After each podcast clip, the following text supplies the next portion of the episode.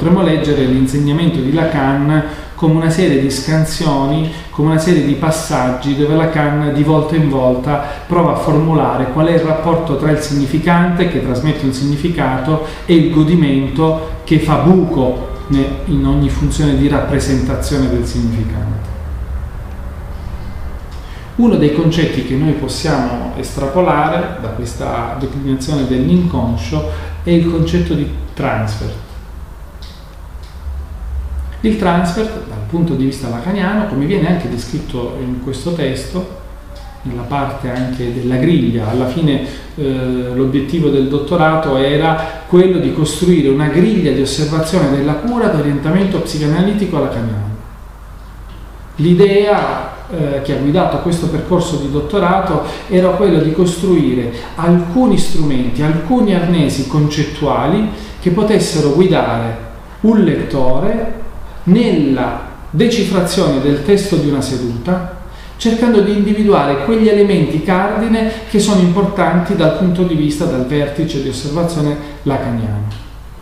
E i vari punti che sono indicati nel, nella griglia mostrano prima una definizione concettuale, poi un'esemplificazione clinica e poi una traduzione operativa, cioè che cosa ce ne facciamo di questo concetto nella cura.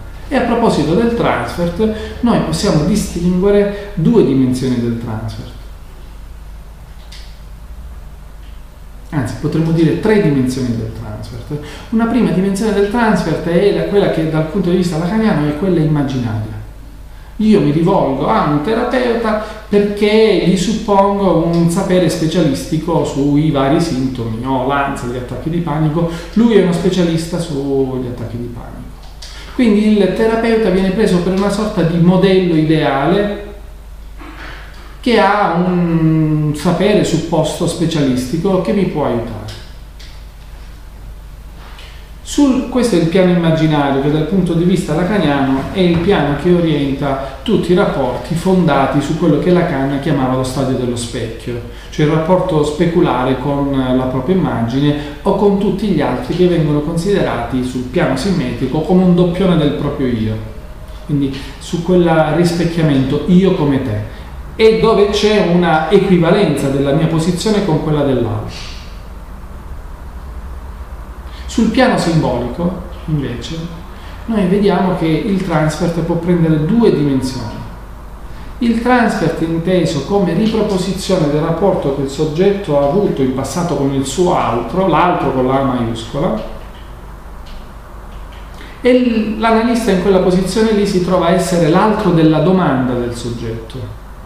Essere l'altro della domanda vuol dire colui che il soggetto suppone, lui ha ciò che mi manca.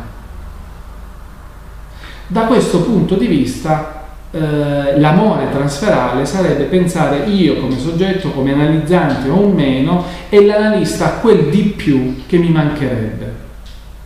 Questo dal punto di vista lacaniano è un ostacolo per la cura, perché supporre che esista qualcuno in grado di colmare la mia mancanza è un modo per misconoscere il fatto che c'è qualcosa di inemendabile, di inevitabile nell'esperienza della mancanza. E quando parlavo di mancanza, quando, eh, eh, mi riferisco alla dimensione del reale, quando parlavo la mancanza della funzione di rappresentazione. Esiste un punto che è impossibile, potremmo dire, da tradurre eh, sul piano dei significanti. Esiste una faglia beante eh, che parla del godimento del soggetto.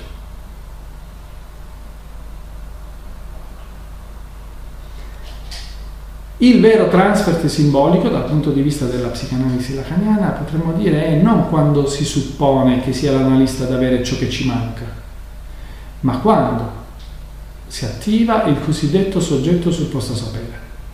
Potrei dire che un contributo importante di questo testo è precisare per molti che il soggetto supposto sapere non è l'analista, Tutte le volte che noi diciamo che il soggetto supposto sapere è l'analista, in realtà stiamo parlando di una immaginarizzazione del transfer, dell'effetto suggestivo del transfer.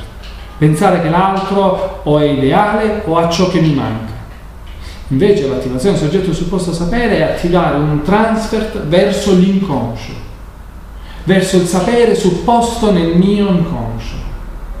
E quindi da questo punto di vista possiamo vedere che una cura, dal punto di vista lacaniano, contempla almeno tre elementi. L'analizzante, che non è l'analizzando, altro aspetto che è specifico in questo testo. Considerate che questo testo è un testo sì rivolto anche a colleghi psicanalisti lacaniani, ma anche a eh, esperti, potremmo dire, di ricerca in psicoterapia che non ne sanno nulla. Quindi di volta in volta eh, cerco di eh, costruire i presupposti eh, di alcuni concetti.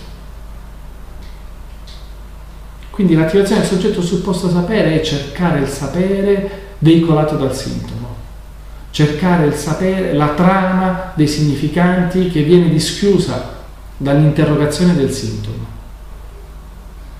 Quindi il soggetto invece di cercare qualcosa che colmi la sua mancanza fa parlare la sua mancanza, dà un posto di parola alla sua mancanza.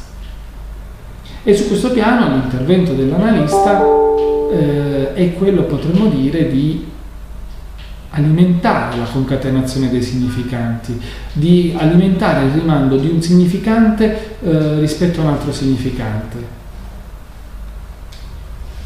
La cosiddetta regola fondamentale posta da Freud è ciò che permette all'analista di favorire questo dispiegamento dei significanti. Ma la partita dell'analisi non si gioca su questo piano. La trasformazione della psicanalisi non si gioca sul rimando infinito di un significante rispetto a un altro significante, perché il soggetto, l'eccedenza del soggetto, potremmo dire, non solo non è presa dalla misura, ma l'eccedenza del soggetto non è anche presa dallo slittamento dei significanti. È qui che noi vediamo il transfert, la canne parla nei termini di una chiusura dell'inconscio. Che vuol dire? È una chiusura dell'inconscio strutturato come un linguaggio. Quindi noi potremmo dire che esiste l'inconscio strutturato come un linguaggio, ma esiste un altro tipo di inconscio che è una più la canne parla come pulsazione temporale, che mostra l'inciampo di ogni struttura. Ecco, è lì che il soggetto deve advenire, voes var solik werden, è lì che il soggetto deve avvenire. Non bonificare, potremmo dire, l'ess attraverso la padronanza dell'io, ma avvenire come soggetto laddove c'era l'ess. Avvenire come soggetto laddove c'è la pulsazione temporale. Quindi immaginare la pulsazione temporale non come lo scardinamento dei significanti, ma con l'emersione di quella verità che il soggetto deve incarnare.